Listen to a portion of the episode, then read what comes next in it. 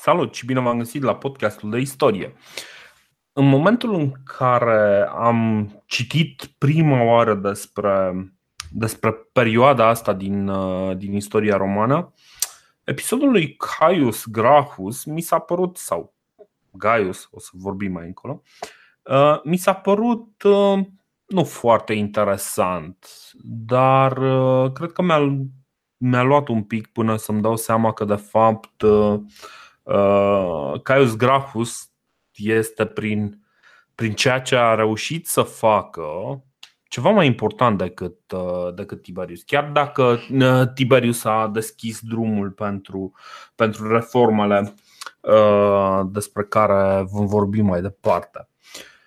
Gaius este fiul, fratele mai mic al lui Tiberius e cu 9 ani mai tânăr, e născut în 154 înainte de Hristos. Își începe cariera politică în 133, când ajunge în uh, Comisia de Redistribuire a Pământului, uh, cea făcută de, uh, cea cumva constituită de fratele lui. Și acolo ajunge alături de Fulvius Flaccus și Gaius Papilius Carbo două personaje despre care o să mai amintim din când în când pe, uh, pe parcursul poveștii pe care o vom spune mai departe. Uh, acolo însă am cam prins uh, cât de, cât de mult a reușit să facă acea comisie de redistribuire a pământului. Și chiar dacă rezultatele au fost apreciate de, de romanii care erau practic care lucrau încă pământul și au reușit să profite de pe urma acestei redistribuiri. Uh, această comisie a intrat într-un oarecare con de umbră, mai ales în momentul în care, prin 129, uh, cetățenii destul de nervoși cer, uh, cer ajutorul lui Scipio Emilianus, care în urma, cam în momentul ăla și moare cumva Uh, mulți suspectează că uh, ceva legat de, uh, de această reformă îl omoară pe Scipio Emilianus. Deci nu putem să spunem foarte multe. Nu mi se pare neapărat un, un succes extraordinar pentru, pentru Gaius, dar totuși un, un orator competent și un un individ competent ajunge automat în. Uh, și bine, influent, uh, familia lui încă, încă este influentă, cu toate că uh, fratele lui este. Da, este omorât practic de o, de o mulțime comandată de, de senat până la urmă. În 126 devine chestor în provincia Sardinia și uh, acolo o să stea destul de mult. Uh, și senatorii sunt destul de mulțumiți că Grahus, că numele Grahus nu o să-i mai deranjeze o vreme îndelungată și fac tot posibilul să îl țină pe, pe Gaius cât mai mult acolo.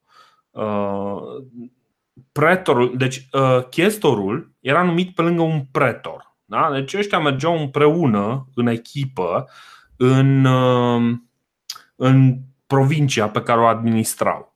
Pe lângă un pretor sau pe lângă un consul? Că, de sau exemplu, pe lângă fratele, un fratele său a fost numit pe lângă un consul. Da, dar în cazul ăsta e vorba de un pretor pentru că nu aveai de ce să trimiți un consul pentru că nu, nu era o zonă de război. Dar totuși exista o garnizoană, o garnizoană loca- locală care începe să sufere foarte tare într-o, într-o iarnă foarte dură. Și, de fapt, ce, ce ne spune chestia asta? Ehm, în primul rând, trebuie să vorbim un pic despre starea armatei uh, romane, care, să nu uităm, încă este în stadiul în care trăiește, este susținută practic de cei care își cumpără echipament de unii singuri, își plătesc hrana de unii singuri, practic soldații se autosusțin în, uh, în, acea, uh, în acea armată. e o chestie oarecum ilogică, nu funcționează foarte bine. Dovadă că, iată, în momentul în care ai o, un episod foarte dur, o iarnă foarte lungă, foarte dură, garnizoana respectivă este cumva obligată să se întoarcă contra exact celor pe care îi apără. Da? Și uh, rechiziționează diverse articole de pe la orașele înconjurătoare, în ciuda obiecțiilor uh, uh, orășenilor de pe acolo. Uh, asta clar pentru că uh, situația era totuși la limită și nu, trebuiau să supraviețuiască cumva. Ei neavând pământ pe acolo să lucreze, ne, neputând să facă nimic altceva decât să, să ia, pentru că nu aveau cum să, să se autosusțină acolo. Uh, orașele respective își trimit, uh, uh, trimit niște oameni cu plângeri către Senat și câștigă. Practic, garnizoana trebuie să le dea înapoi lucrurile pe care le-a luat, hrană, haine și, și despre haine este vorba cel mai mult.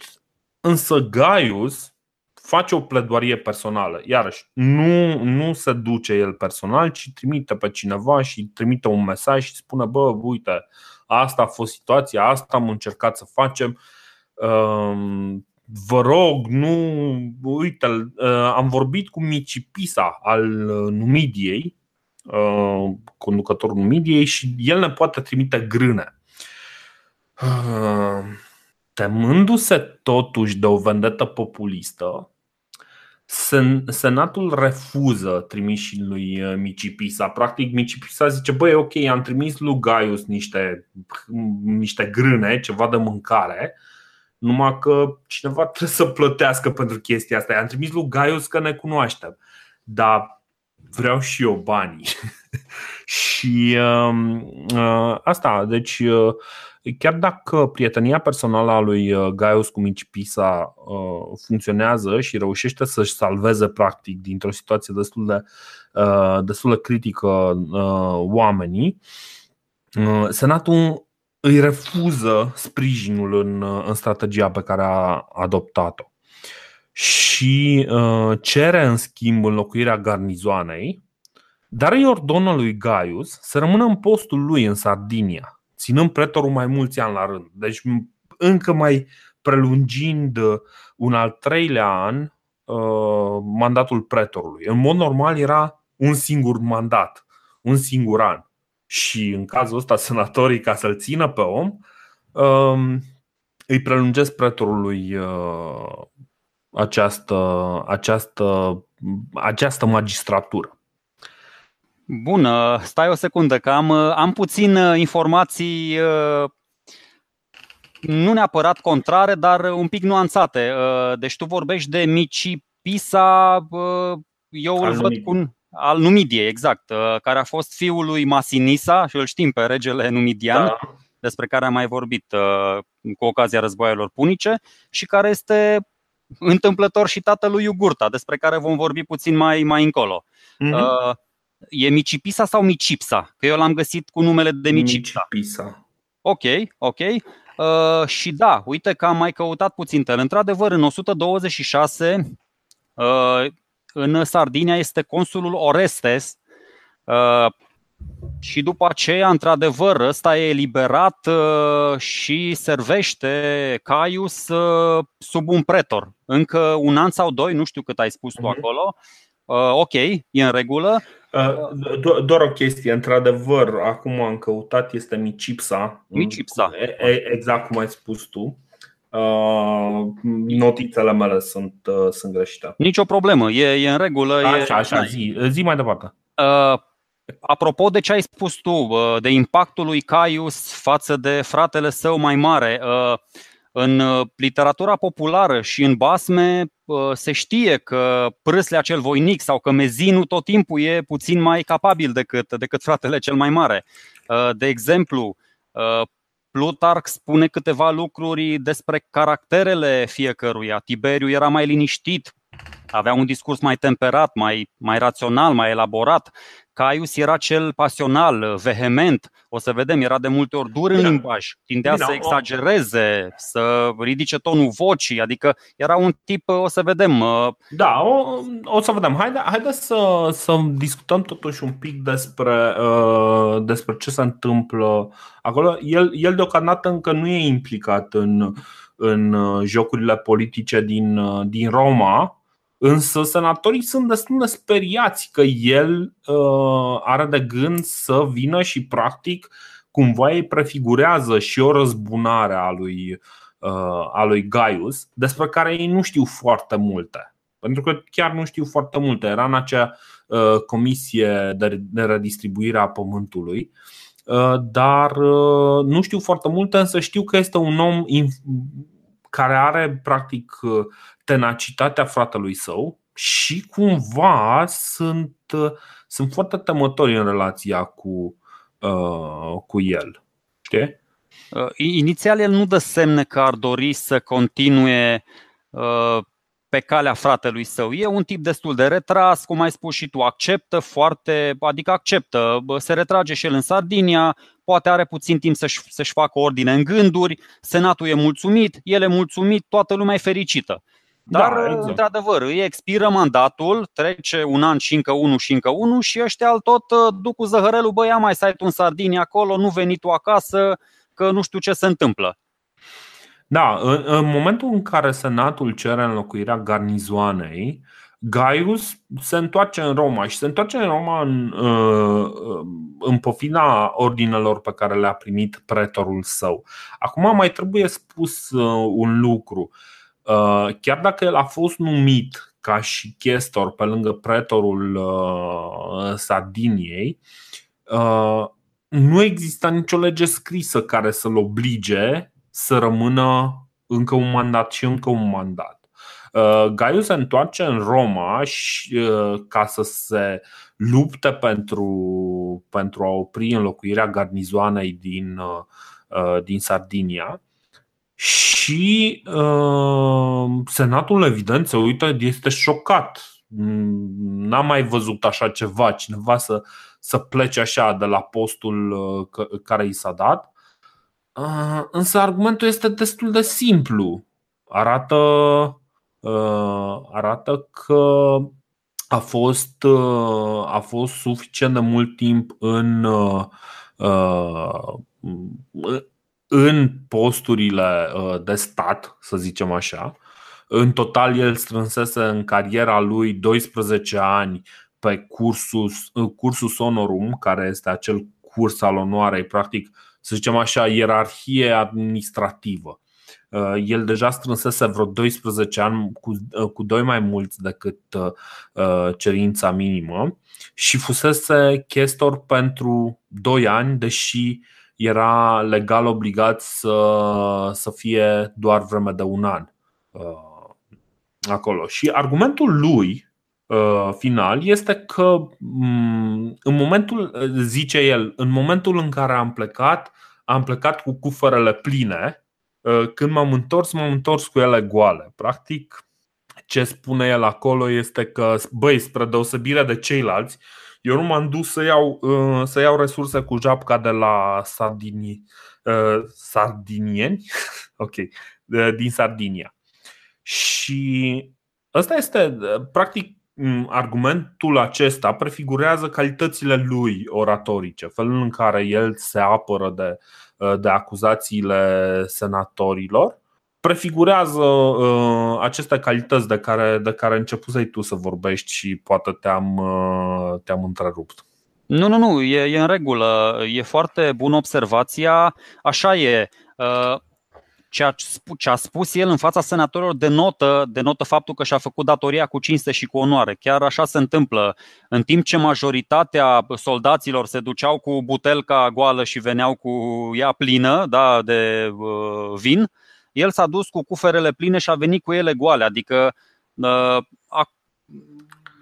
putem să, să vedem uh, da, ce spuneam, cinste și onoare. Faptul că, faptul că uh, provenea și avusese și, dar nu, nu mai revenim acum, uh, primise și această educație uh, onorabilă, prima oară uh, a făcut Senatul să îl accepte și chiar dacă i-au mai adus niște acuze, cum că ar fi fost implicat într-o revoltă, într-un orășel din, din nordul Romei, cumva se împacă. Adică ei văd în el un tip capabil, un tip cinstit, un tip onorabil de care au nevoie și spun, bă, în regulă, ți-ai făcut datoria, în loc de 10 ani ai slujit 12 ani, în loc de un an chestor ai stat 2 ani, e în regulă, nu avem ce să-ți găsim Adică, ok. Ce să reproșăm. Da, da, nu avem ce să-ți reproșăm. Suntem puțin uh, suspicioși datorită pedigriului familiei tale și a fratelui tău mai mare, deocamdată, dar nu te putem uh, acuza de ceva ce încă nu ai făcut.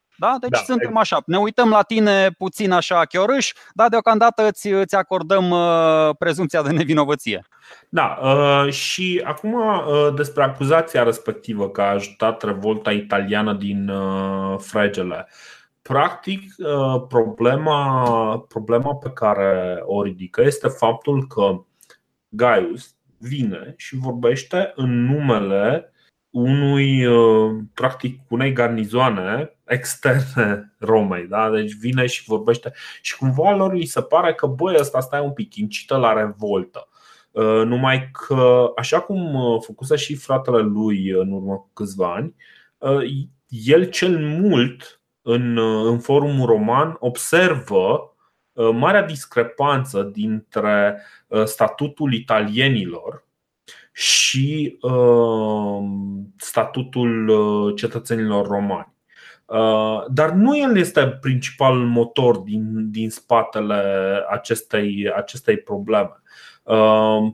Colegul lui din Comisia de Distribuire a Pământului, Fulvius Flacus, este unul din, uh, unul din oamenii importanți din, din această poveste. În, în 125 el fusese ales uh, consul și a propus ca cetățenia romană să se acorde tuturor cetățenilor aliați. Și uh, cetă- uh, nu, el a propus inițial, acum stai un pic, că e, e o mică diferență. Uh, ba nu, el a propus ca cetățenia romană să, să se dea uh, tuturor, uh, tuturor aliaților și este o propunere care însă nu este votată, e o propunere care stă acolo, care îi deranjează pe senatori și care, evident, totuși fiind unul de-al lor, este un consul, îi găsesc ăștia ceva de făcut. Uh, Masilia cere ajutorul, uh, cere ajutorul Romei. Și uh, pentru că Flacus este consul, este unul din cei doi consuli. Senatul este foarte fericit să amâne discuția despre cetățenia romană acordată cetățenilor aliați uh, și îi ordonă lui uh, Flacus să ajute Masilia contra uh, triburilor Saluvii. În felul ăsta devine primul care se bate cu, cu triburile transalpine, dincolo de Alpi. Uh, intră, vine în ajutorul uh, Masiliei și doi ani mai târziu, în 123, se întoarce cu un triumf. Uh, ceea ce, practic, nu știu, nu, e, nu este un motiv de fericire. Cumva, toată strategia Senatului contra oamenilor care vor o reformă, orice fel de reformă în, în sistemul care lor li se pare că funcționează pre, suficient de bine, începe să se întoarcă contra lor uh, au încercat să-l, uh, să-i pună, să-i pună uh, căluș la gură lui uh, Tiberius, lucrurile le-au explodat în față. Uh, au încercat să îi închidă gura lui Flacus. Flacus s-a întors cu un triumf practic mult mai, uh, mult mai popular decât, decât era. Și ăsta este motivul pentru care un an mai târziu avem și o premieră, de fapt este un caz unic în uh, istoria romană, alături de, uh, de Caius Gracchus, uh, candidează la tribunat și devine primul consul care după ce este consul devine tribun al plebei. Da, și în anul 122 practic Gaius Flaccus devine tribunal plebei. Dar ziceam că povestesc ce este cu fragele.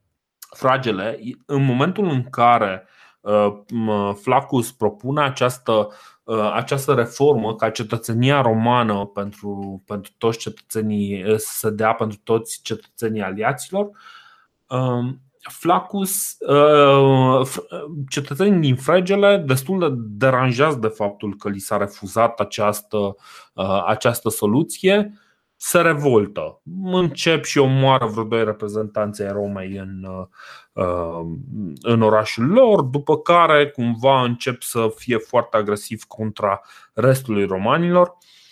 Și soluția este uh, dată de Senatul uh, Roman prin pretorul Lucius Opimius, despre care, o să, despre care vorbim acum, pentru că el o să apară și mai încolo în uh, poveste.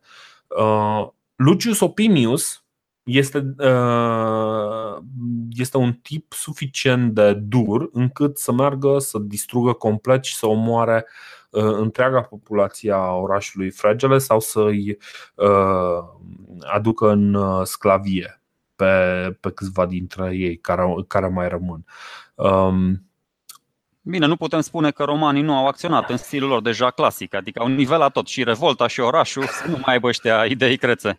Da, da, da, exact. Deci, uh, acum, uh, foarte mulți comentatori, sunt, sunt câțiva comentatori care spun, da, uh, faptul că fragele a fost, uh, fragele a fost uh, complet uh, ras de pe fața pământului este un lucru care i-a împiedicat pe aliații latini și aliații uh, din întreaga Romă uh, să se revolte, mm, da, se poate. Uh, foarte mulți se temeau de, de repercusiunile unei revolte. Dar o grupare latină unită contra Romei, în momentul ăsta ar fi fost mult mai puternică decât, decât ar ar da de înțeles lucrurile. Adică nu cred că Roma în momentul ăsta ar putea face față unei alianțe latine sau alianțe a tuturor triburilor italiene. Dacă chiar în niciun caz. Dacă chiar se supără. Mai ales că uh, foarte mulți dintre latini sau italieni au pregătirea militară făcută în legiunile romane și chiar dacă ele nu mai reușesc să câștige așa de strălucitor cum o făceau odată, uh, sunt totuși una din cele mai de temut forțe din, uh, din întregul uh, bazin mediteranean. Uh, bun, așa în principiu am ajuns la anul 122, când nu numai uh, Fulvius Flaccus, dar uh, și, uh, și Gaius Gracchus, întors, întors în Roma, candidează la funcția de tribun. Și aici se văd într-adevăr acele calități extraordinare și îmi place foarte mult descrierea pe care o face Plutarh. Plutarh lui Gaius? Da. În ceea ce privește Uh, discursul și cariera lui uh, politică. Inițial el îl compară și cu fratele său, nu știu exact la ce citat te referi, da, el spune că e la fel de talentat și în serviciu militar și în oratorie. Uh, bine, eu am citit acum și la alți, la alți istorici moderni și mm, o opinie destul de încetățenită, cu care eu sincer nu sunt de acord. E cea conform căreia Caius a fost un demagog mai mult sau mai puțin, dar cu siguranță mai mult ca fratesul. Deoarece, o să vedem, era dispus să facă și să promită multe chestii pentru suportul popular. Cumva okay. și Tiberius și, și Caius erau, nu știu, erau, erau activați. Când vedeau oamenii că vin și aplaudă, că se suie pe case, că vin în uh, campus Mars și sunt toată lumea acolo uh, alături de ei, erau foarte, foarte fericiți. Uh, opiniile ceva mai nuanțate o să vedem că vin tot de la scriitorii antici, tot de la Plutarh, de exemplu, care spune că, uite, a, aici am găsit ceva, nu știu dacă te referi chiar la chestia asta, spune că despre Caius, acesta era mai degrabă mânat de o necesitate justă și nu de dorința de a câștiga favorurile mulțimii.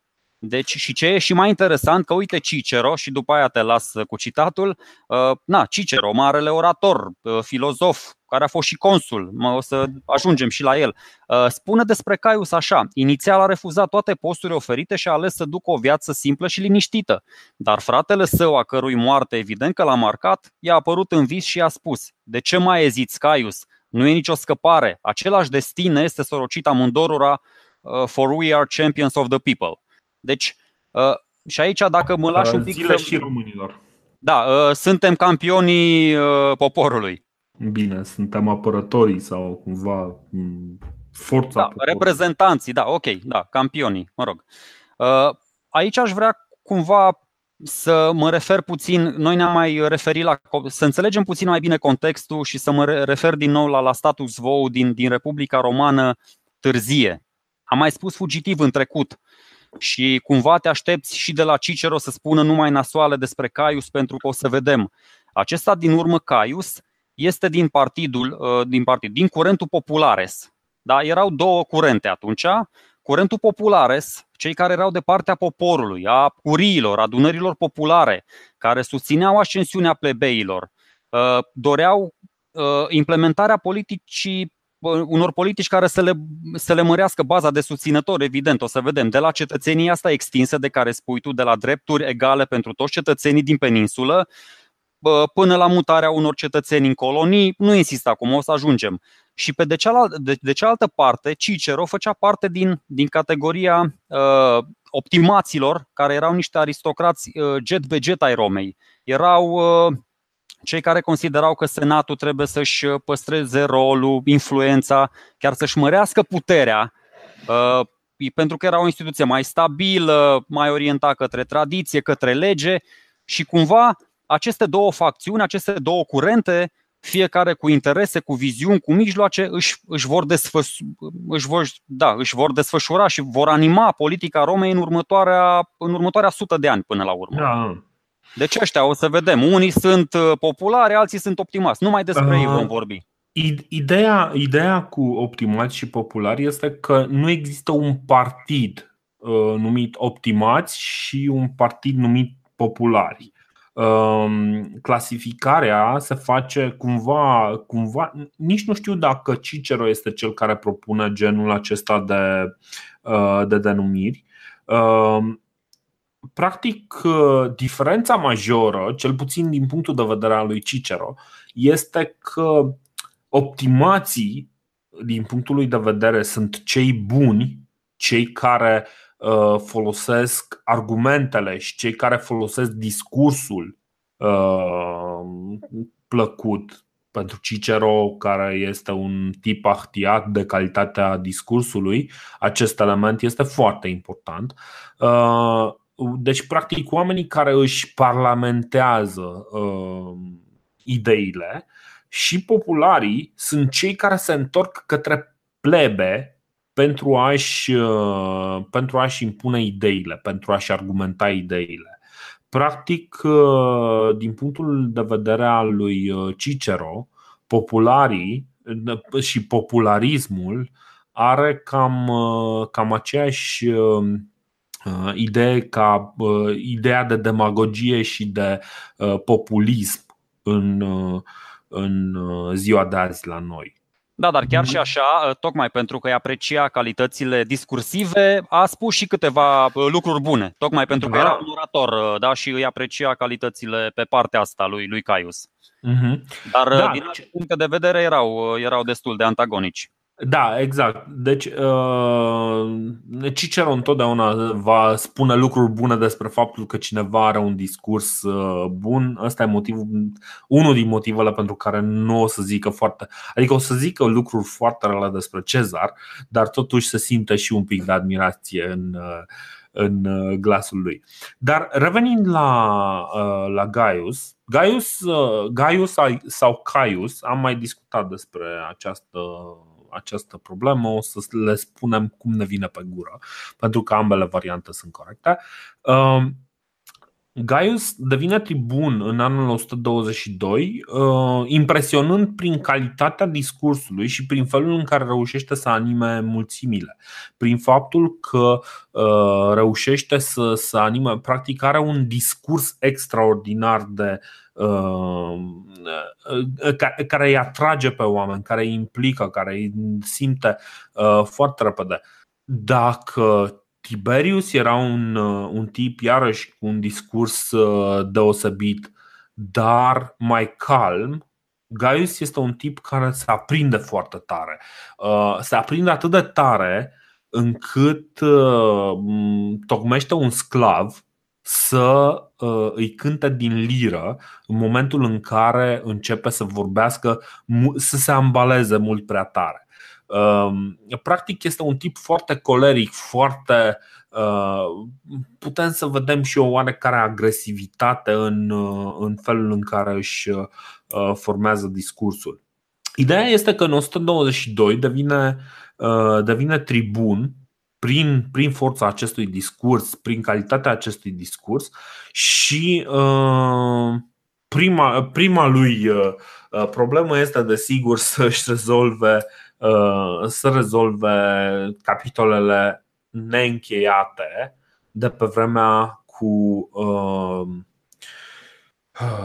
cu fratele lui. Și dacă un alt tribun, al cărui nume îmi scapă, uh, cumva, cumva ceruse de la popor o confirmare a faptului că este ok să fii de mai multe ori tribun pentru a-l exonera practic pe pe Tiberius de orice posibilă umbră de, uh, de păcat în faptul că a candidat pentru a doua oară, uh, Gaius uh, se uită, se uită înspre cumva se uită înspre oamenii care au făcut rău fratelui lui și dă două legi. Prima este că un magistrat demis de popor nu mai are voie să dețină o funcție după aceea, Știm care este ținta, da? Ținta este în mod clar uh, acel, consul, acel uh, tribun care s-a tot, uh, s-a tot împotrivit lui Tiberius și Tiberius a cerut,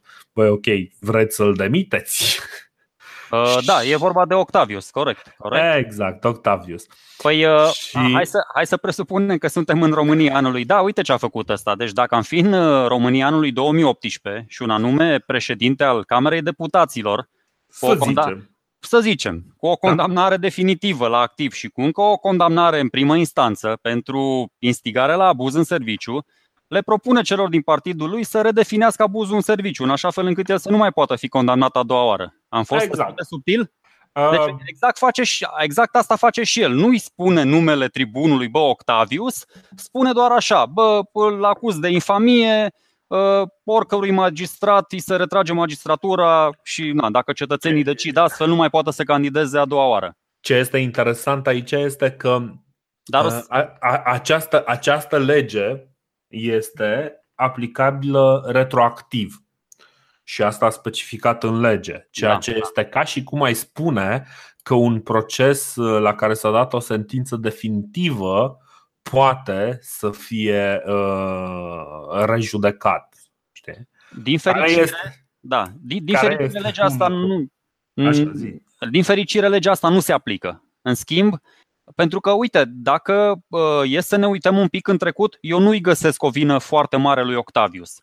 O vină mult mai mare îi găsesc următorului tip împotriva căruia este făcută următoarea lege. E propusă următoarea lege de către Caius pe numele lui Popilius Lenas, Așa. care era preot atunci când a fost ucis fratele său și care a decis ca toți suporterii lui Tiberiu să fie uciși fără să fie judecați. Asta mi se pare mult mai grav. Și mhm. atunci el propune lege prin care magistrații care fac asta, condamnă fără să judece, sunt pasibili chiar ei de judecată. Și da. legea asta a trecut și Popilius, pentru că era conștient că nu mai are multe zile de trăit, a decis să fugă din Italia. Deci a fugit la timp, nu știm ce a mai făcut, pe unde și-a încheiat uh, traiul, dar uh, astea erau cele două legi, cum ai spus și tu, și retroactive și cu țintă directă către foștii oponenți ai fratelui său.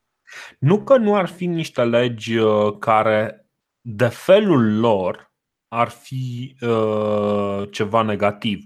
Deci mie mi se par niște lucruri destul de logice. Într-adevăr, un magistrat, mai ales în, în ideea că magistratul este numit uh, totuși prin votul popular, în momentul în care este demis tot prin votul popular, este normal zic eu, ca acel vot popular să nu se mai întoarcă o a treia oară și să îi se permită uh, alegerea.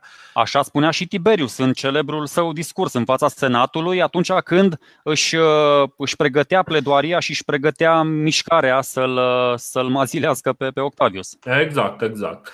Uh, și ideea că un magistrat care practic săvârșește niște abuzuri contra cetățenilor, uh, mi se pare normal să fie pasibil de judecată. Și iarăși, cumva sunt două, două lucruri logice, dar știm de asemenea că motorul pentru aceste, uh, aceste legi uh, sunt, sunt și din viața personală a lui Gaius Gracchus.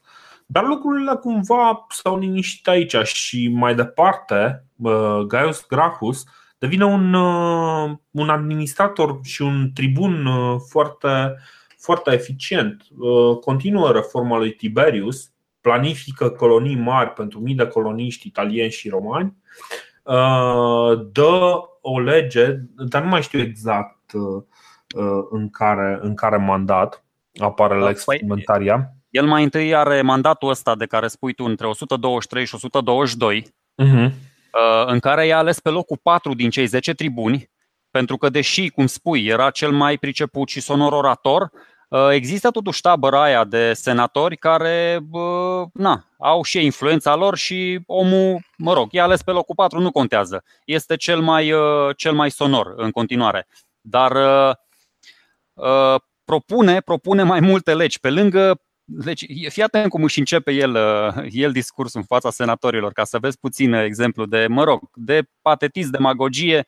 Uh, acum, chiar citind, uh, tind să le dau dreptate ușor și celorlalți. Chiar în fața ochilor voștri, acești oameni l-au bătut pe Tiberius cu bâtele și au tărât trupul mort din Capitoliu prin ceața orașului, după care l-au aruncat în Tibru. Mai mult decât atât, prietenii fratelui meu, care au fost prinși, au fost uciși fără nicio judecată.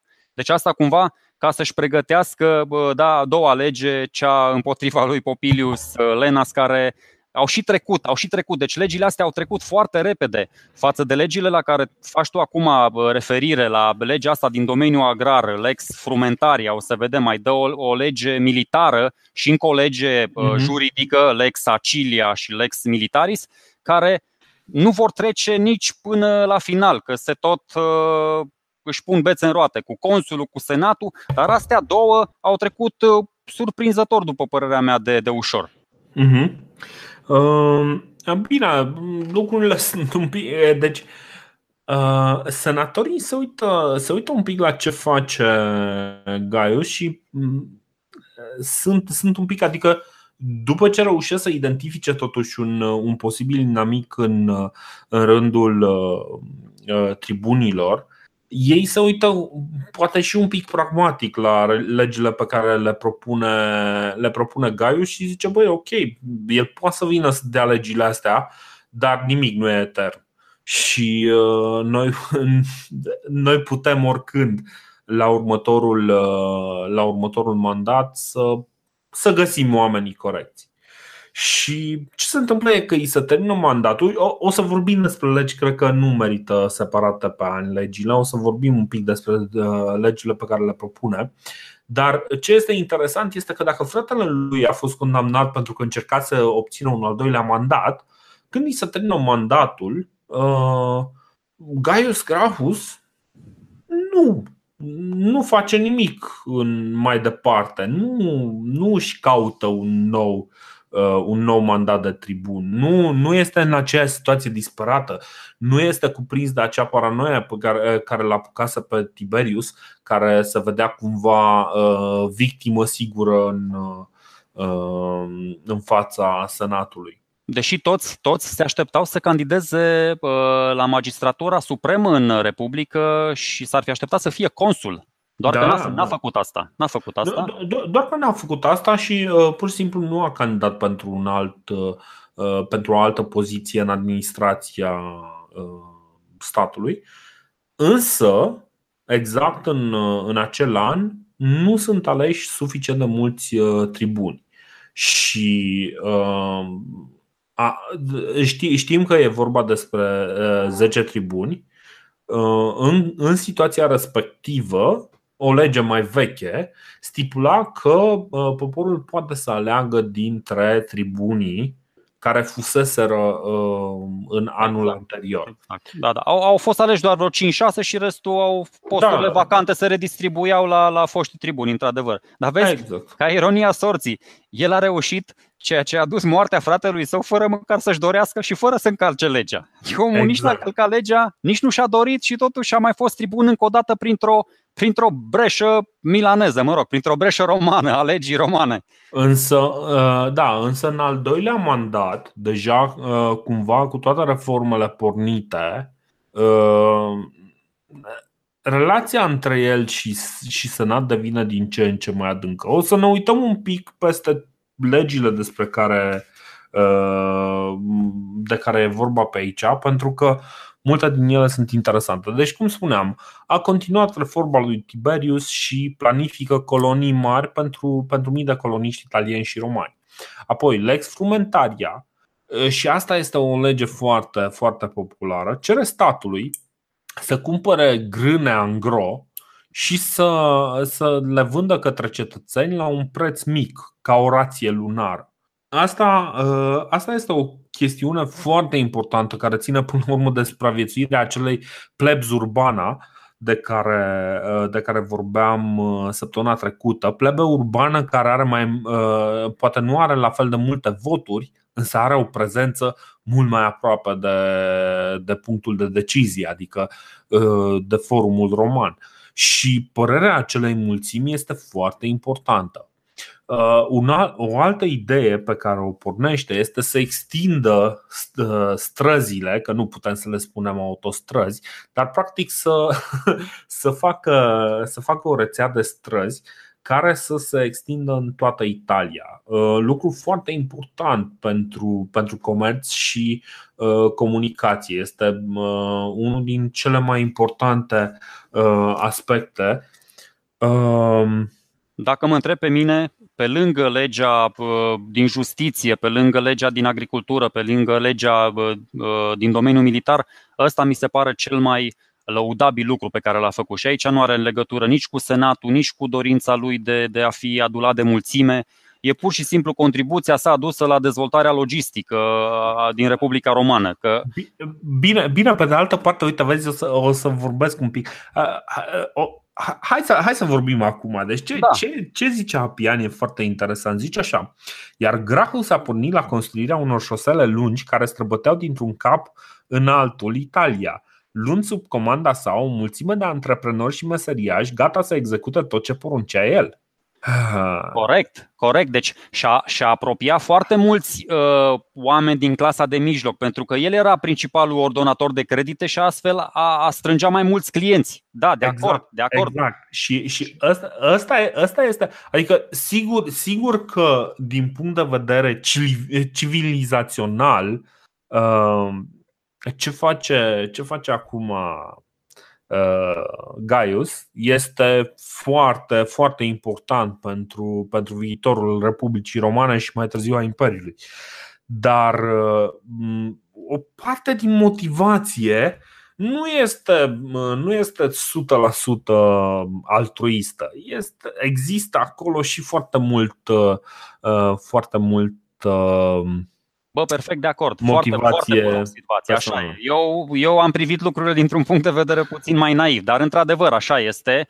Uh, el având, având banii, uh, da, da, a făcut rost de mult mai mulți clienți, pentru că, într-adevăr, cum spui și tu, uh, se sprijinea pe această plebe care îl vota de obicei, uh-huh. dar era bine să a, și apropo de acești clienți și de acești cavaleri, dar mai întâi hai să mă refer un pic la, la partea tehnică. Uite, am citit puțin tel uh, și despre Via Latina și despre Via Nomentana, toate Așa. drumurile acelea care erau înainte, până la Via Apia, care a fost primul drum care de deja pavat și apropo de partea asta tehnică, ce, ce e foarte interesant, cum, cum a vrut el să interconecteze drumurile astea principale? Prin linii drepte linii drepte, a săpat, a construit viaducte, piloni, arcade, pavele din piatră cubică, substructură de nisip foarte solidă, exact așa, ca apropo de ce ai zis, exact așa se fac autostrăzile din zilele noastre.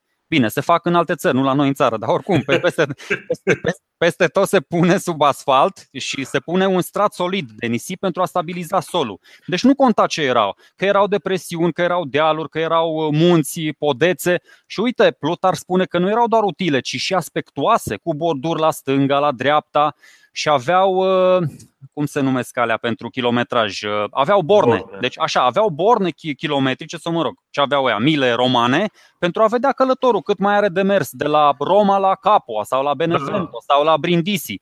Și mai aveau încă niște chestii, un fel de uh, cal de, cu mânere, în așa fel încât călăreții să-și poată lega calul, să-și tragă sufletul puțin tel acolo. Deci, uh-huh. într-adevăr, foarte bună observația ta cu interesul care poartă fesul, dar nu putem să negăm nici uh, influența na, civilizațională și uh, impactul na, greu cuvânt, greu da, cuvânt. pe care îl are na, din punct de vedere al dezvoltării uh, Da, da, exact. Deci, dar e foarte important să, să înțelegem că dincolo de, de o creștere din punct de vedere al nivelului civilizației, este și o afacere foarte bună. Este un acord, gen, gen, genul acela de lucru foarte important pe care, uh, iarăși, nu este ca și cum uh, Gaius Grahus este cel care gândește toate lucrurile astea. El, în mod sigur, uh, vine și planurile respective există într-o formă sau alta în societate ele sunt cumva formulate de niște grupuri de interese. Dar acele grupuri de interese zic, da, uite, haide că putem să facem lucrurile așa, putem, avem, avem experiență, putem să construim lucrurile în felul ăsta. Și el are forța politică de a reprezenta acele proiecte și de a împinge acele proiecte, de a începe acele proiecte din, din uh, punga statului roman. Asta este un lucru foarte important pentru că, în general, mai toate cheltuielile care, uh, pe care le face statul roman pe aici sunt cumva, cel puțin din cât percep eu, din cât citesc eu pe aici, mai, uh, statul roman cheltuie mai mult cu, uh, cu armata și cu menținutul unei, unui status quo care, mm, care nu este neapărat pozitiv. De asta chiar dacă este până la urmă un mecanism prin care îi sporește lui plaja de clienți, tot este, uh, tot este un, uh, un pas înainte pentru, pentru societatea romană, pentru, pentru romani în general. Păi, apropo uh. de, apropo de plaja de clienți, uite, vreau să mă refer la această lege, Lex Acilia, Așa. dintre care o propunere e cumva o continuare a propunerii lui Tiberius, care pentru a obține al doilea mandat uh, ca tribun, deja se apucase să facă propuneri din astea, da? cu unicorn și cu curcubee.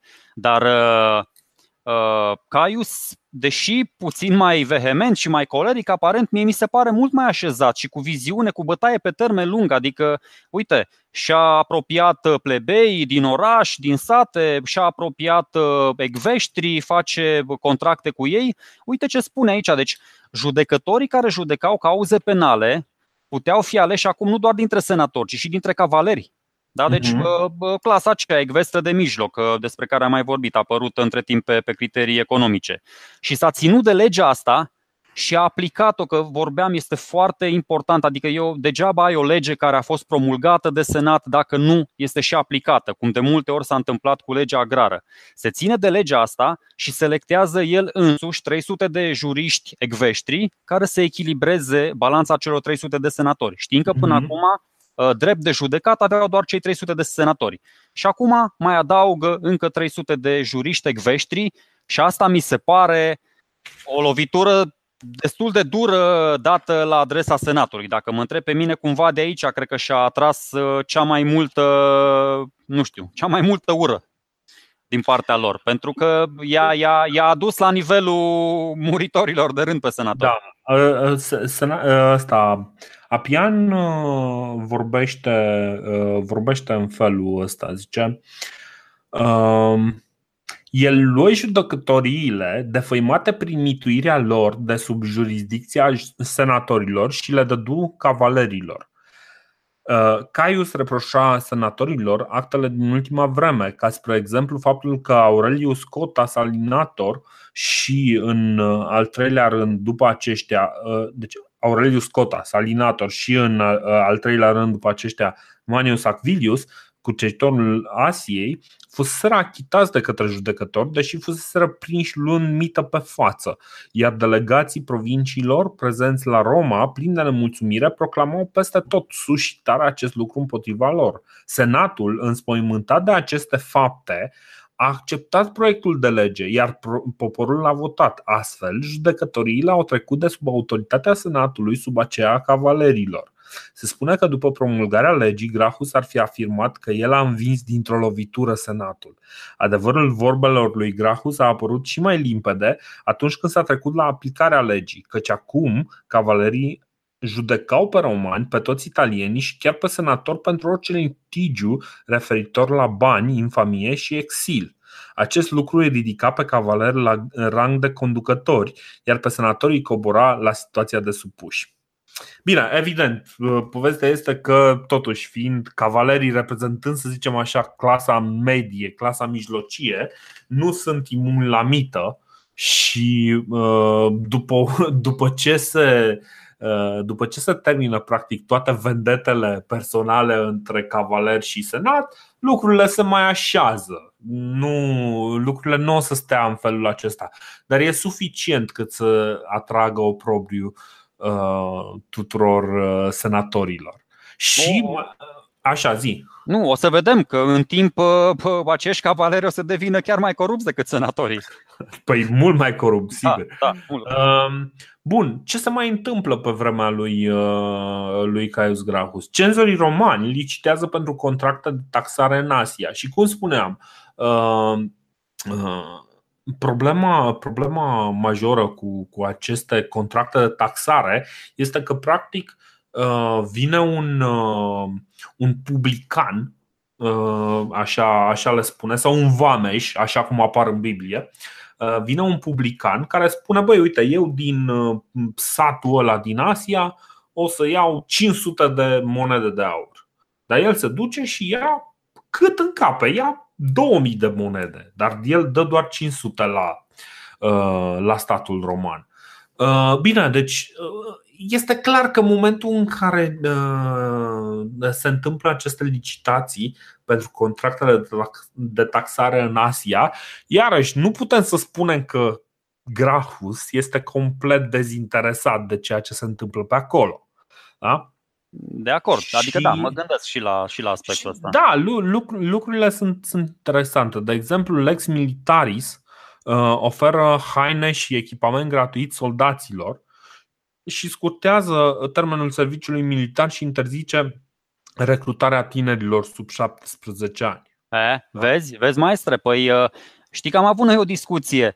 Uh, adică, ok, uh, știu că atunci se maturizau băieții mult mai repede în antichitate decât în uh, epoca noastră contemporană, dar bănuiesc că s-au oprit și romanii că dacă trimiți în luptă un puș de 14, 15, 16 ani să fie doar carne de tun, mă rog, carne de catapultă, că nu erau tunuri pe vremea aia. Da? Nici catapultă. Asta, a, da, bă, cred că erau niște catapulte pe acolo, în, uh, în proiecte, da. Dar asta spun, deci nu puteai să recrutezi în armată copilași mai, mai mici de 17 ani, că era chiar bătaie da. de joc. Iar chestia aia cu hainele și cu armamentul gratuit uh, cu, uh, pentru soldați vine chiar din experiența lui personală din, uh, din Sardinia, când s-a exact. confruntat cu haine, cu, cu iarna aia grea și da, a rezolvat problema. Exact. Și încă o lege pe care o propune este extensia cetățeniei romane către toți cetățenii latini și cetățenia latină tuturor aliaților italieni. Uh, Caius Gracchus face, uh, face o diferență solidă între, uh, între latini, care sunt practic cei din imediata apropiere a Romei, și aliații italieni aliații italieni fiind toți cei din peninsula italică, care, într-o formă sau alta, i-au ajutat sau au murit. Cam astea erau opțiunile. Legea însă este, în mod interesant, refuzată de plebe care păi- decide că nu vrea să, uh, nu vrea să aibă și pe alții care să uh, profite de avantajele pe care le are acum, incluzând subsidiile pentru grâne și uh, subsidiile pentru distracție. Aparent, Uh, deja începuse ideea asta cu pâine și circ și circul practic nu vreau să-i lase pe aia să, să vină să se distreze. Păi, cu... Încă nu era construit Coloseumul, dar aveau tot felul de anfiteatre, aveau uh, băi publice mai elegante, cum ai spus și tu, aveau uh, subvenții la cereale, da, na, era mai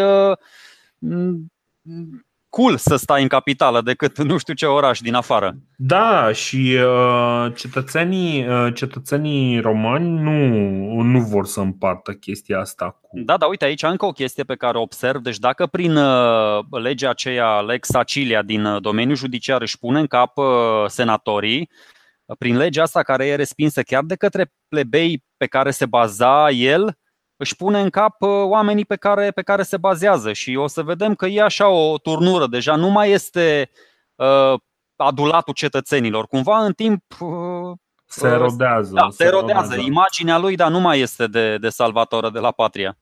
Bine, uh, el, uh, el ce face în, în cele din urmă este să, să fac, cumva pe la sfârșitul mandatului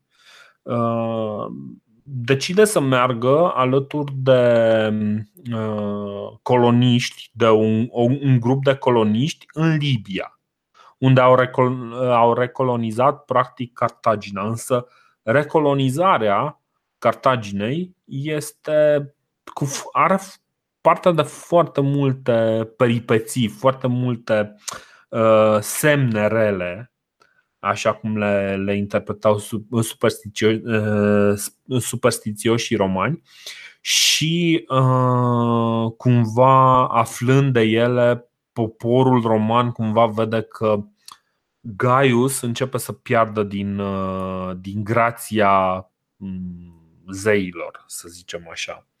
Și uh, lucrurile nu merg bine și uh, eu... Zice, zice, zice pe aici, Senatul practic vede, vede această situație. Alături de el venise și, și Fulvius Flaccus, fostul uh, consul. Erau, uh, erau colegi, erau tribuni amândoi atunci când da, s-au... Da, și uh, Grahus și uh, Fulvius Flaccus, practic, uh, în momentul în care se întorc din, uh, din Libia, Senatul uh, convocă o adunare a poporului cu ajutorul căreia uh, vreau să suprimă legea referitoare la întemeierea acestei colonii. Practic, ăștia spuneau, băi, nu, lucrurile nu sunt în regulă.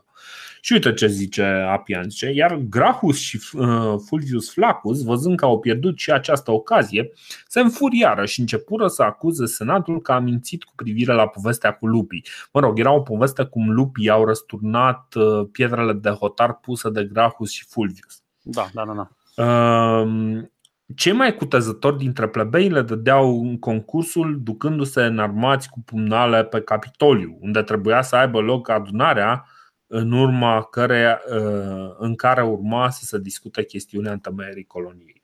Lucrurile așadar cumva nu sunt uh, nu mai sunt civilizate. Deja, deja are loc între senat și, uh, și tribuni acum. Are loc o, o încăierare și Poate până, are, are până, să ajungem, până, până să ajungem la încăierare și să, da, să ne apropiem de, de finalul acestui uh, interesant personaj, vreau să spun doar ce, ce face Senatul.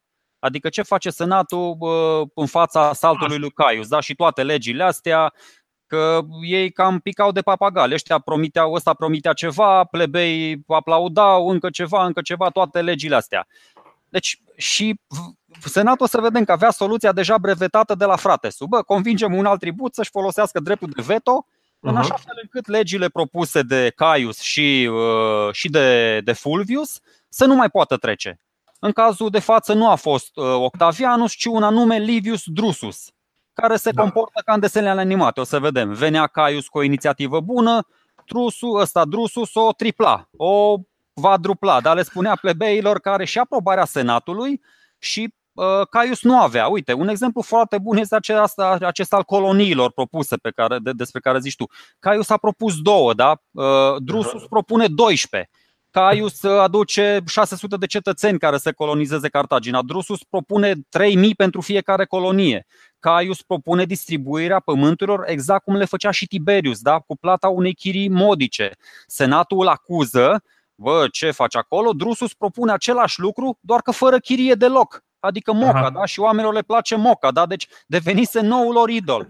și, și ăsta plecase, că asta încă o chestie. Caius propune tot așa, drepturi egale de vot la toți latinii, senatul uh-huh. protestează vehement, bla bla bla, uh, și vine Drusus și le interzice nu știu ce pedepse corporale. Uh, pe vremea aia, o pedeapsă în Republica Romană era bătutul cu parul. Știu că sună foarte ciudat, da?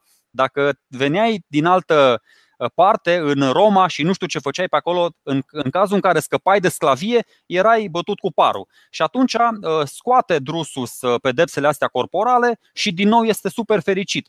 Și, Bine, nu, foarte important, nu scoate pedepsele corporale, ci această bătaie cu parul. Această, doar această bătaie cu parul, da. Pe, pentru că cel mai probabil diferența majoră este că uh, asta, în momentul în care bați pe cineva cu parul, îi rupi oasele, șanse mari să moară după.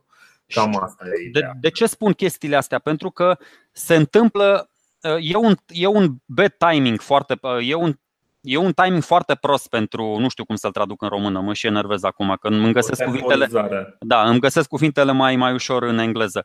Uh, pentru, pentru Grahus, care pleacă exact acum când situația devine un pic, un pic mai, mai intensă în Republică, în, în Roma, și el pleacă exact acum între 70 și 80 de zile, nu știu, scrie Plutarh undeva, nu mă mai uit acum, dar între 2 și 3 luni pleacă să, pentru că știm știind despre Caius Gracchus că îi, îi plăcea să se implice în deciziile și în proiectele sale și de aceea el a și numit personal cei 300 de judecători și acum, da, el și cu infrastructura, cu lucrările de infrastructură și acum el se duce personal să traseze hotarul noi colonii, se duce cu mhm. colegul său. Deși ar fi putut, cum spui și tu, putea să se desemneze pe altcineva, dar mă rog, na, când pisica nu e acasă, ă, joacă șoareci pe masă. Și acum facem trecerea. Ă, da, el se întoarce Uh, Drusus și Senatul au reușit să-l denigreze destul de mult timp.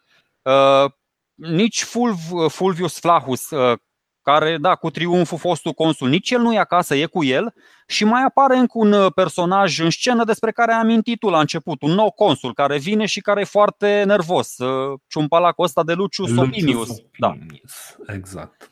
Care a cam luat în vizor și pe Caiu și pe Fulvius și Asta este. Asta este și un, un consul foarte tradiționalist, foarte oligarh, așa, e, e optimat, e, e pe treaba lui. Da, este, este genul care uh, nu, nu se dă deoparte de la uh, recurge la violență. Cred că episodul e cel mai, cel mai bine.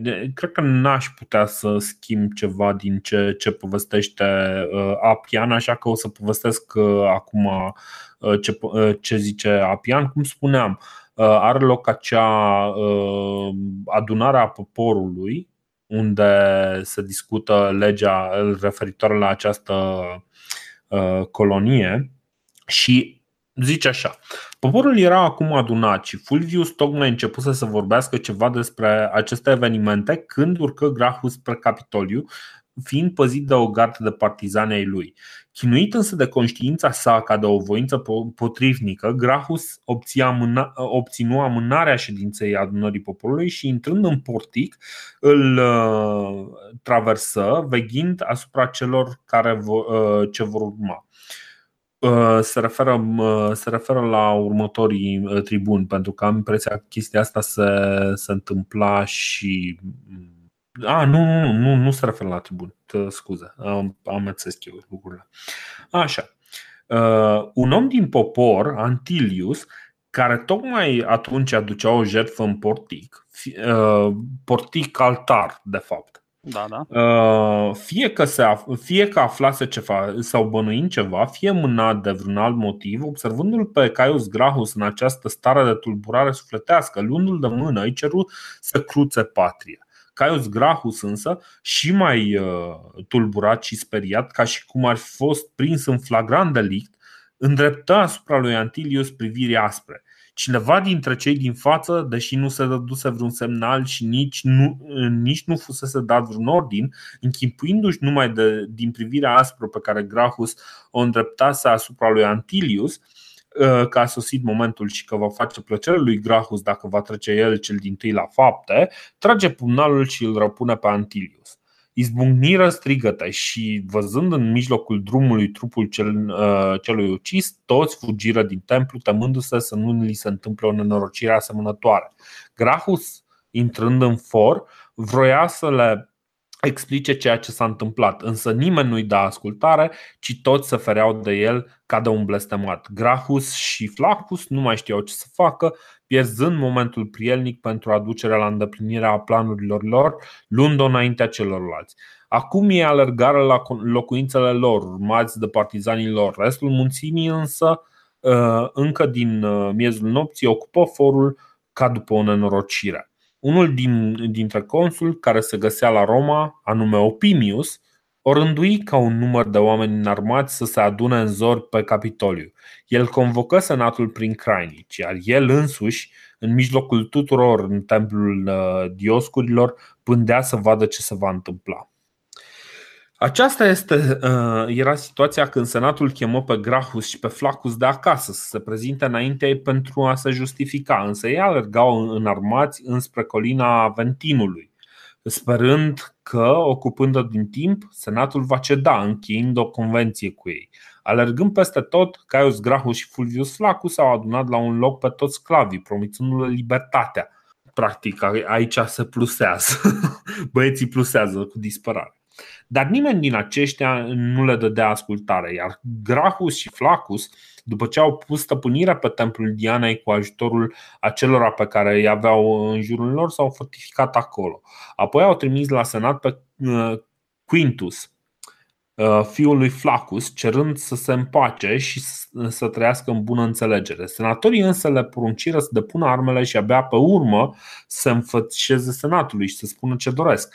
Iar de nu, să nu mai trimită pe nimeni. Aceștia trimițându-l din nou pe Quintus, uh, consulul Opimius l arestă ca pe unul uh, care, în urma proclamației senatoriale, nu mai era ambasador, iar împotriva lui uh, Grahus și partizanilor lui trimise trupe în armate. Grahus trecând podul de lemn și refugiindu-se pe malul celălalt al Tibrului, într-o dumbravă sfântă, însoțit de un singur sclav, întinse acestuia gâtul spre a fi omorât când, uh, când era să fie prins. În ceea ce îl privește pe Flacus, el se refugie în atelierul unui uh, cunoscut, iar cei care îl urmăreau, nerecunoscând locuința acestuia, amenințau că vor da foc întregii ulițe. Acela care uh, îl primise pe Flacus la el, dându-i ospitalitate, nu îndrăzni să-l denunțe uh, el pe rugător, mă rog, pe cel care i-a cerut uh, adăpost, și puse pe un altul să-l denunțe. Flacus fu prins și ucis. Capetele lui uh, Grahus și Flacus le aduseră câțiva inși lui Opimius, iar acesta le dădu în schimb aur de egală greutate cu capetele.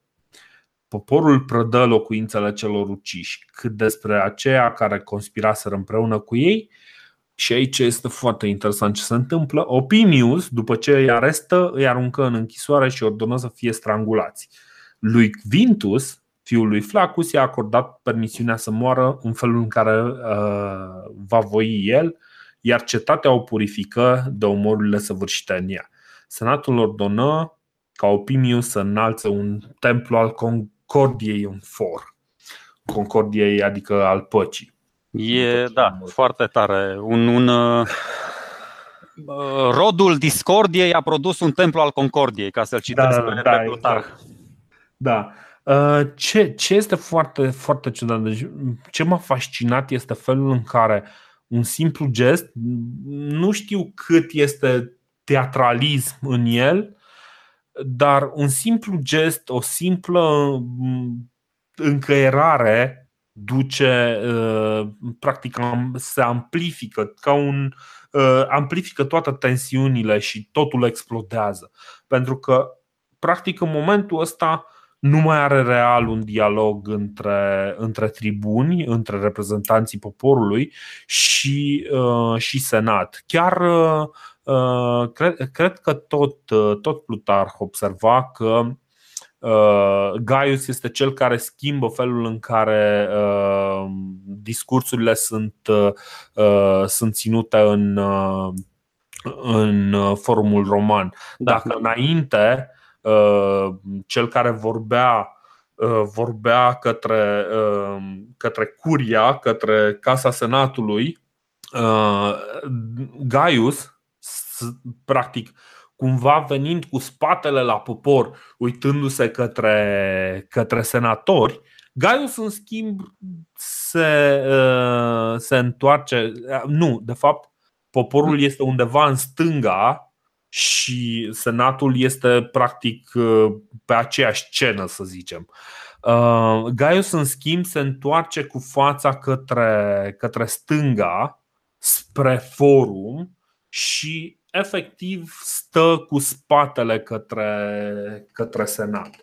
Și uh, lucrul, uh, lucrul acesta cumva ne spune următorul lucru. Faptul că, de fapt, acolo nu mai e vorba de un dialog între, între clasa conducătoare, între senat, între conducătorii uh, reali ai uh, deținătorii puterii în mod real și reprezentanții poporului. Și ăsta este momentul în care cred că Uh, nu există, nu există o altă soluție decât până la urmă amplificarea la maximum până când, uh, până când lucrurile trebuie rezolvate poate cu violență. Pentru că nu există altă cale, nu, nu văd altă cale în felul în care uh, oamenii s-au pus pe niște poziții din care nu mai pot comunica și nu mă refer, da, clar, poziția lui Gaius în, în fața Senatului este simbolică. O să, da. Eu o să-l mai citesc pe un anumit uh, istoric, uh, Veleius uh, Paterculus, care a fost și soldat, o să vedem, și care spune exact ce spui tu. Legea a fost timorată de forță, mai marele respect acordându-se mai mari forțe, iar conflictele dintre cetățenii care în trecut se rezolvau prin înțelegere își aflau acum dezlegarea prin spadă. Deci da. la asta s-a ajuns și noi am mai discutat, e în continuare și poate și în societatea noastră, doar că noi nu percepem încă. Uh, există o, o graniță extrem, extrem de, de, nu știu, de solubilă, de diluabilă între instituții solide și între o dezordine cumplită. Și de asta tu ai citit așa foarte detașat, dar uh, episodul ăsta al morții implică foarte multă violență, foarte mult uh, sânge, nu știu, foarte multă nebunie. Uh, de la un gest, de la un gest pe care l-a făcut, acum am întorc la Tiberius, l-a făcut la cap un gest în loc să te duci, bă, ce ai vrut să spui cu chestia aia, nu știu. Comunicarea asta nu mai are loc decât, ok, a vrut să devină rege, omorâți-l. La fel și ăsta vine, într-adevăr, tipul ăsta, plebeul simpatic, Quintus Antilius, pe care îl omoară suporterii lui Caius poate s-a dus printre ei și a spus ceva acolo, nu știu, faceți loc oamenilor cinstiți că să treacă ăștia sau uh, și ăștia l-au, l-au ucis, l-au înjunghiat cu. Că de aici cred că și vine, nu știu, de, aia cu de, uh, pana e mai puternică decât sabia. Știi? Că l-au, l-au împuns cu, cu stilourile, cu penele cu care scriau, pur și simplu. Că ei n-aveau voie să aibă arme și l-au împuns până l-au, până l-au ucis. Mm-hmm. Și după aceea, într-adevăr, a degenerat chestia.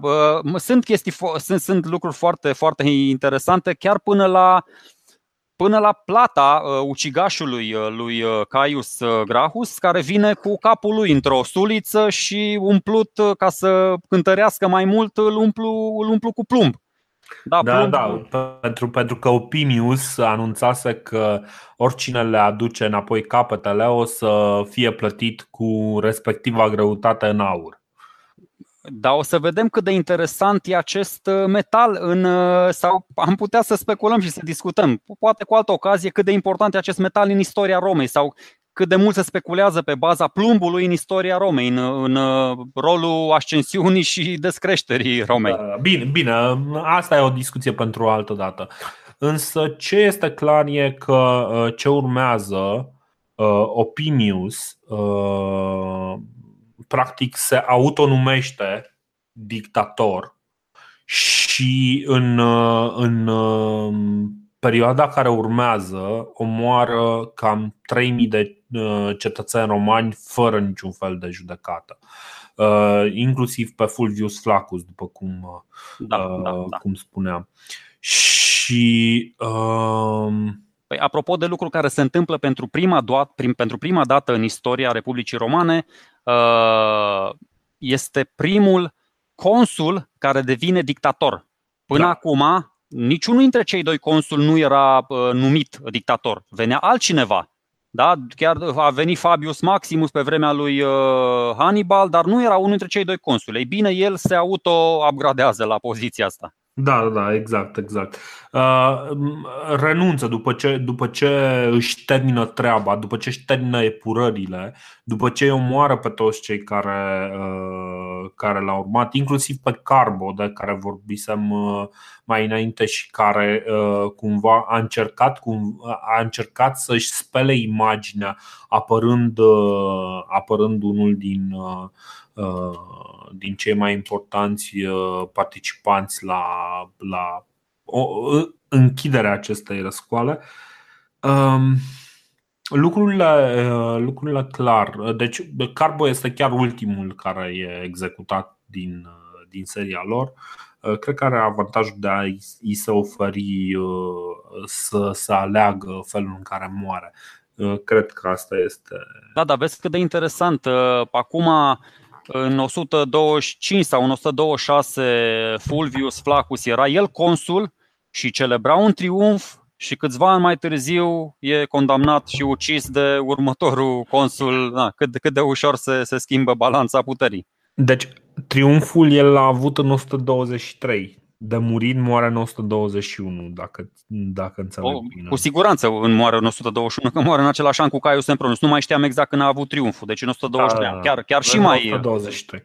Ok. Uh, ce, ce e mai trist într-un fel este urmarea uh, acestei uh, răscoale și uh, să lăsăm din nou pe Apian să vorbească, zice Astfel a luat sfârșit răscoala celui de-al doilea Grahus nu mult mai târziu a fost dată o lege prin care se îngăduia ca ogoarele în litigiu să poată fi vândute de cei uh, care le aveau în posesie. Practic, asta era Ăsta era elementul numărul unu din uh, ideea lui uh, Tiberius și exact uh, au dat o lege ca să facă lucrurile mai ușoare. Um, ca să vedem că totuși orice schimbare e reversibilă prin lege. Primul Grahus interzisese acest lucru și îndată cetățenii bogați au început să cumpere uh, pământ de la cei uh, nevoiași să săvârșească acte de violență sub acest pretext. Practic să înceapă să, să-i amenințe pe aia care nu vor să vândă, că nu e în regulă. Situația celor săraci s-a răutățit și mai mult până când Spurius Borius, în calitate de tribun al plebei, a propus o lege conform căreia să nu se mai împartă ogoarele, ci acestea să aparțină acelora care le stăpâneau în prezent. Acești posesori să plătească poporului impozite pentru terenurile stăpânite, iar banii să fie împărțiți la săraci.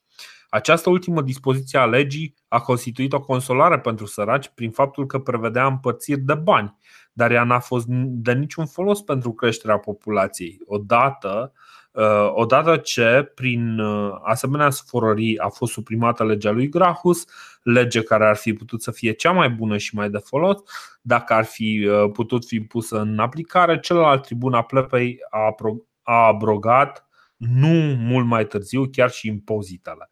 Acum poporul pierduse toate avantajele. Deci, practic, uh, uh, vedem că după ce, după ce această răscoală uh, a lui Grahus, așa cum o numește Apian, se termină, are loc nu numai o ștergere a tuturor nebuniilor, ceva de genul, băi, gata, am, am epurat, am epurat societatea de intervenții din partea Uh, fanilor lui Grahus, ci urmează o restituire și o amnistie până la urmă. că practic nu mai datorează nimeni nimic pentru pământurile respective și evident doar cei bogați și le mai permit. Tu... Eu, eu văd în asta, nu știu, da, te las să continui, dar o, o slăbire continuă, adică văd legi adoptate, promulgate, neaplicate. Mi se pare că Senatul Roman și oricum istoria ne va demonstra, devine o instituție din ce în ce mai, mai slabă, mai coruptă, mai, mai inutilă. Și da. atunci când Asta e o lege general valabilă. Atunci când unele instituții devin slabe și inutile, de, de obicei ele vor fi înlocuite cu unele mai puternice și mai utile. Da. Adică se, se schimbă puțin paradigma. Sunt, sunt multe puncte de reflexie uh, aici. Sincer, uh, cred că am putea să facem un episod numai cu uh, numai speculând pe seama ce s-a întâmplat aici. Dar o să lăsăm, o să lăsăm aceste idei ca exercițiu personal și dacă vreți putem să schimbăm câteva vorbe pe pagina de Facebook a podcastului pe tema asta. Mie mi se pare că acest episod este, este într-un fel.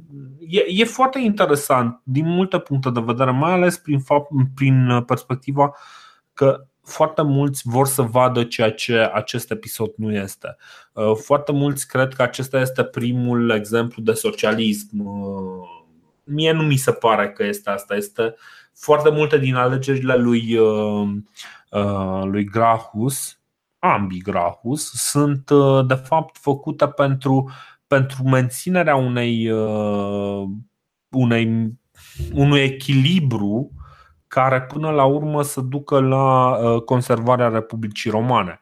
Dar Republica Romană este în, într-o continuă cădere și uh, corupția de care vorbea Caius Grahus în momentul în care vorbea despre uh, magistrați corupți în momentul în care vorbea despre uh, toți acei oameni care au fost în, în fața tuturor uh, tuturor reprezentanților din provincii uh, acuzați uh, de luare de mită și uh, Senatul i-a spălat, în momente de genul ăsta, în momente în care cei care dețin puterea se cred intangibili, în momentele respective lucrurile se pot amplifica într-o așa, uh, de o așa natură încât să devină violente.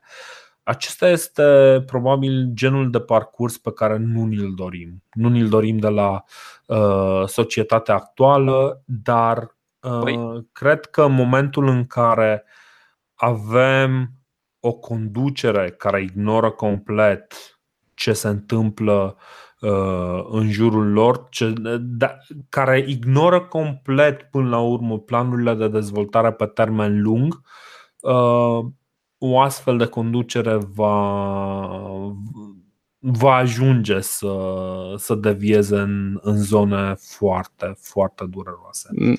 Așa, ca o paralelă, mă rog, departe de a se dori o concluzie sau poate eu o consider uh, inteligentă, dar cu ceilalți cu siguranță mă vor contrazice. Uh, foarte multe idei pe care le văd în ziua de astăzi, foarte multe însemnând aproape toate ideile care, nu știu, mie, ție, altora, uh, ni se par strălucite și revoluționare, cu siguranță că au mai fost gândite de alte minți luminate înaintea ta.